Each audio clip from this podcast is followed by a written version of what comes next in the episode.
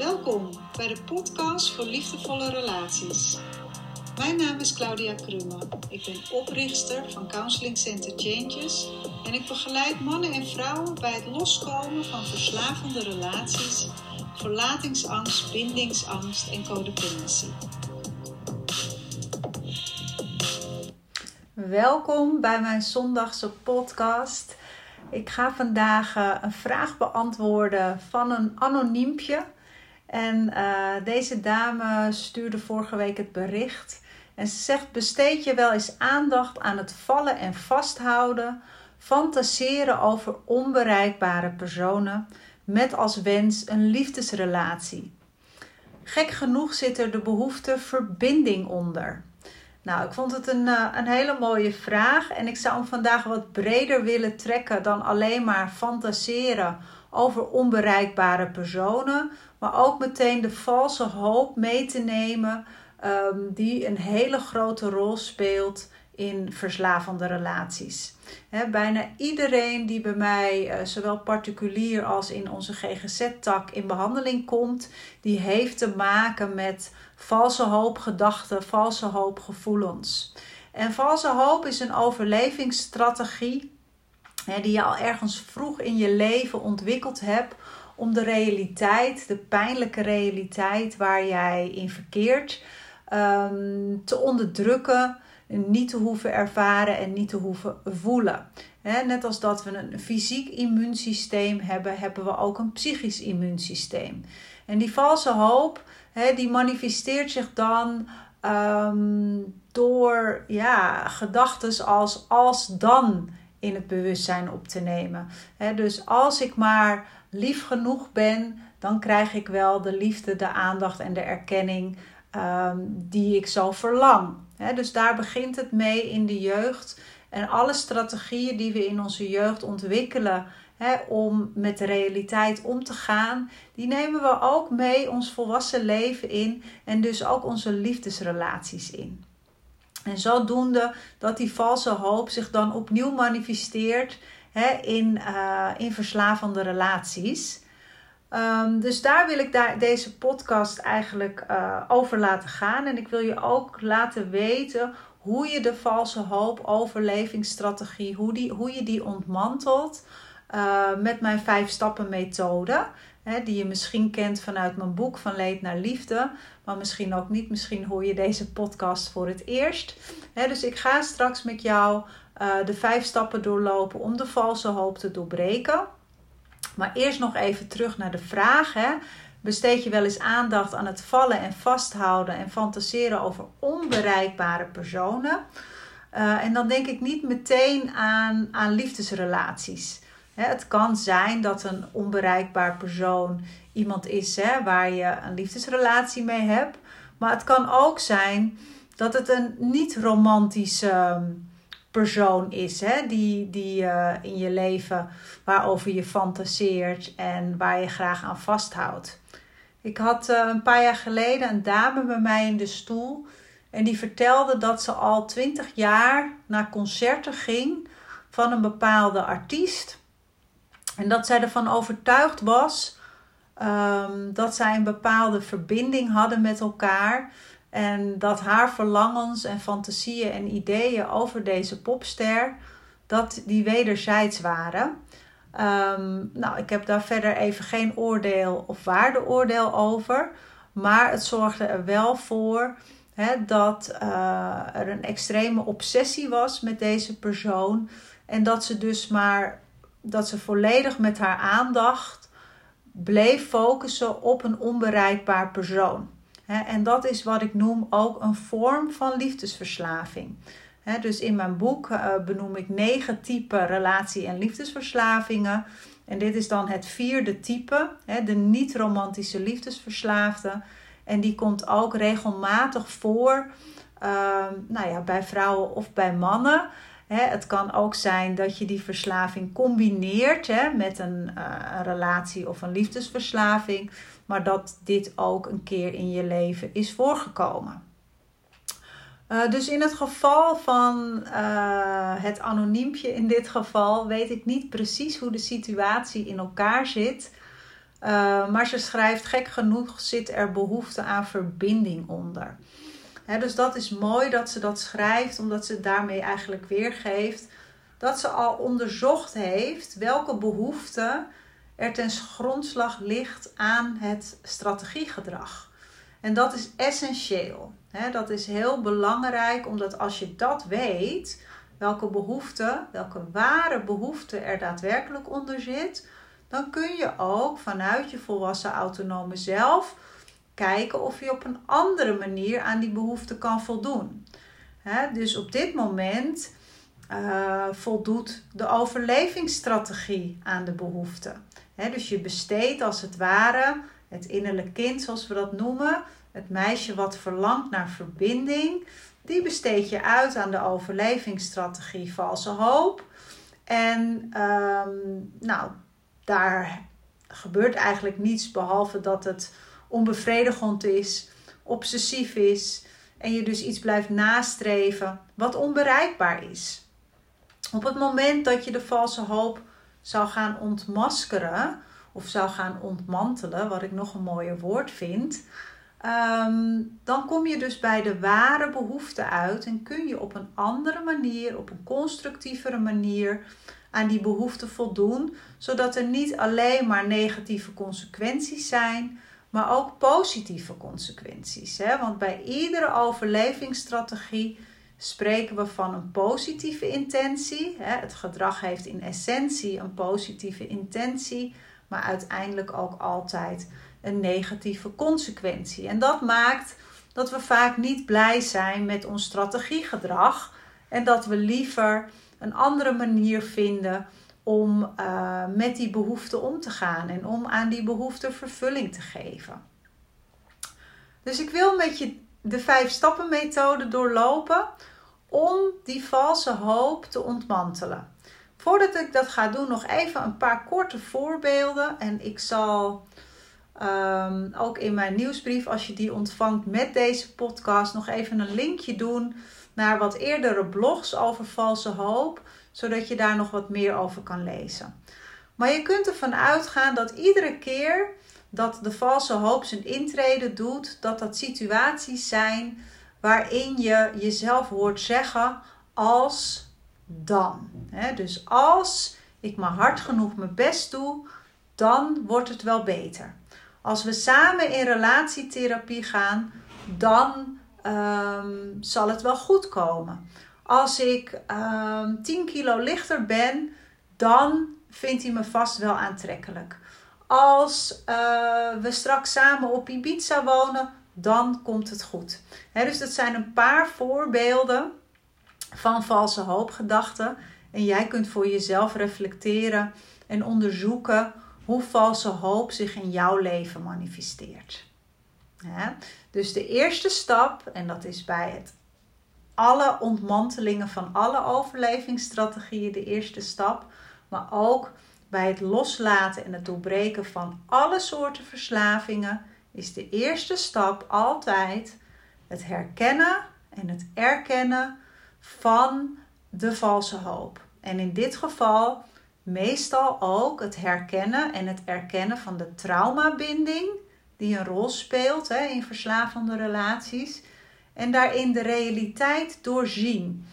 Dus doordat je vanuit de helikopterview, vanuit een overzichtspositie, kunt kijken naar de valse hoop, ben je eigenlijk al niet meer geïdentificeerd met de valse hoop.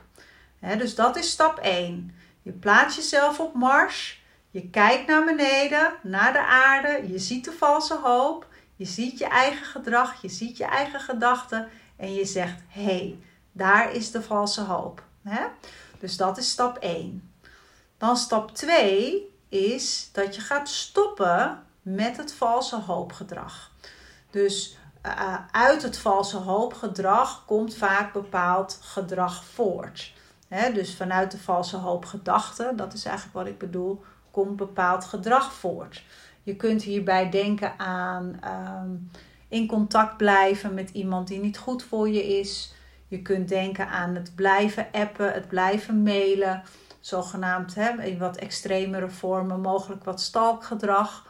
het blijven kijken op social media, op WhatsApp, hè, dat soort zaken. Maar het kan ook alleen in je hoofd plaatsvinden door middel van obsessieve gedachten.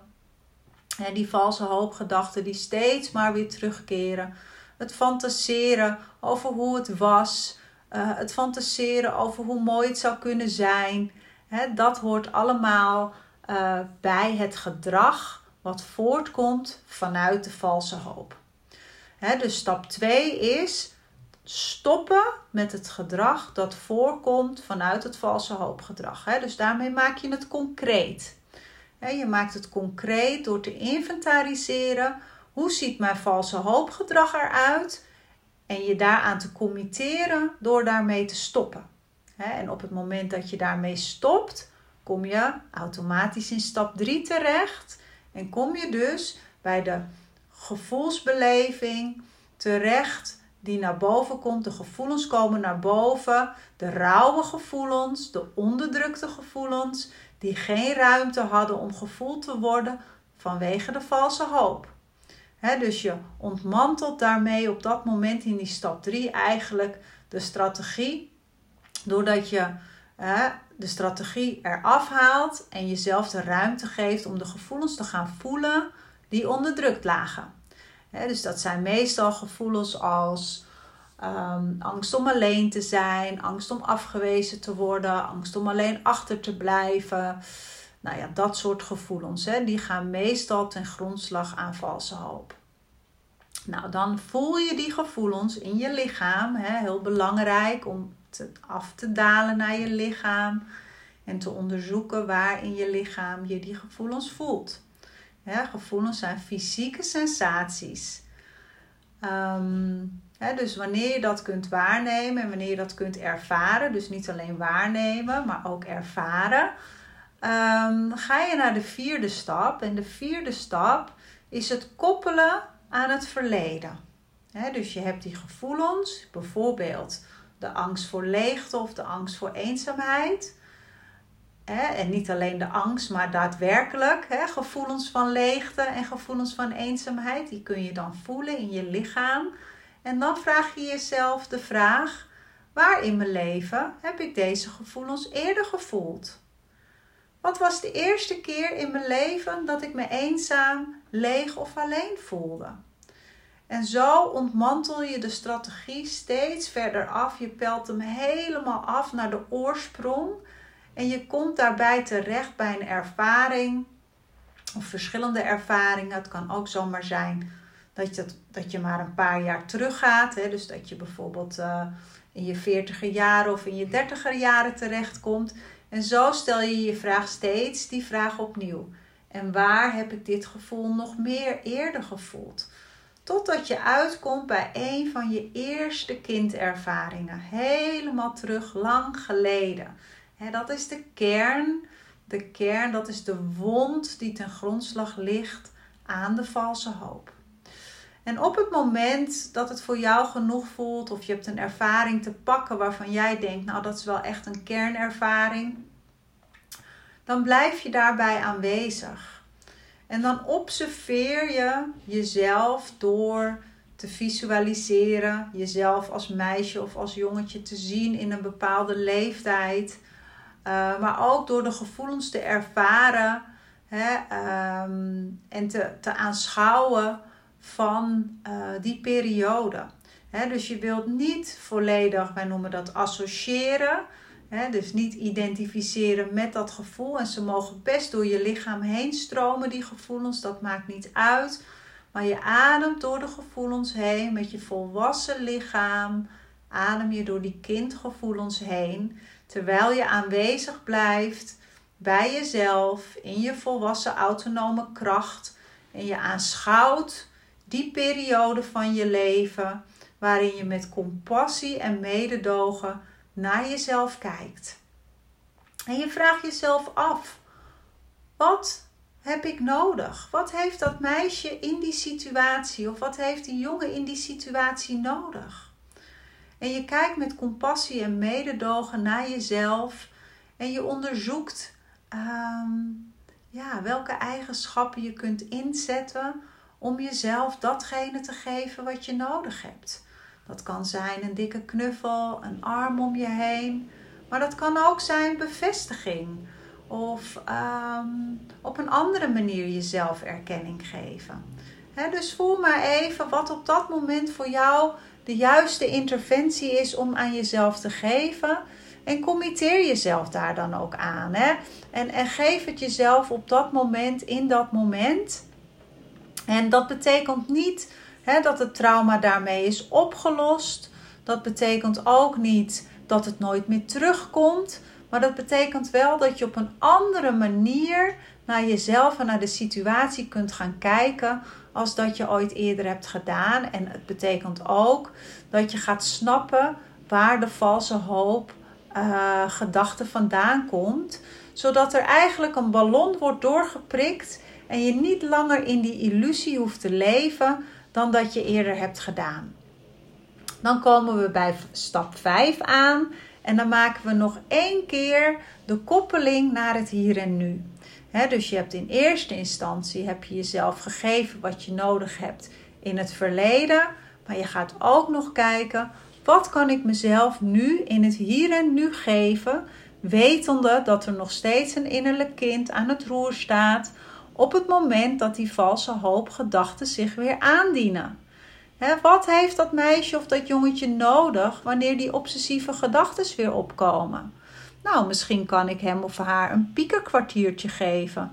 En even alle gedachten voorbij laten komen die door het hoofd uh, heen spoken. Of misschien kan ik haar of hem bij de hand nemen en ehm, ja, degene geven wat het nodig heeft door bevestiging, door aandacht. Ehm, door haar of hem te vertellen dat het misschien toch beter is om uh, even afstand te nemen van deze persoon. Of ik kan vertellen dat het een onbereikbaar persoon is. Um, ja, die, wat niet de realiteit is. En dus op die manier, of ik kan om hulp vragen uh, om mezelf te geven wat ik nodig heb om, om die fantasie steeds meer te kunnen doorbreken. dus er zijn immens veel uh, tools die je op dat moment kunt inzetten. En als je het alleen niet weet, dan vraag je om hulp. Ook dat kan. Dus um, ja, ik, uh, ik hoor inmiddels een stofzuiger gaan in een andere kamer, waardoor ik een klein beetje afgeleid ben. Uh, maar we hebben toch de vijf stappen kunnen doorlopen. En ik hoop dat je daarmee zelf aan de slag gaat. Hè? want ik heb hem vandaag gedeeld heel specifiek op de valse hoop. Hè, de algemene uitleg die vind je in mijn boek. Maar vandaag um, ja, vind je hem heel specifiek op valse hoop. Dus ga daarmee oefenen. En mocht je merken dat het te lastig is om het in je eentje te doen, vraag dan om, dan om hulp. En dan kan je met een van onze therapeuten een afspraak maken en een keer samen de valse hoop ontmantelen. Zodat uh, het steeds makkelijker wordt ook om het, uh, om het zelf te doen. Goed, ik wens je een fijne zondag en uh, tot volgende week.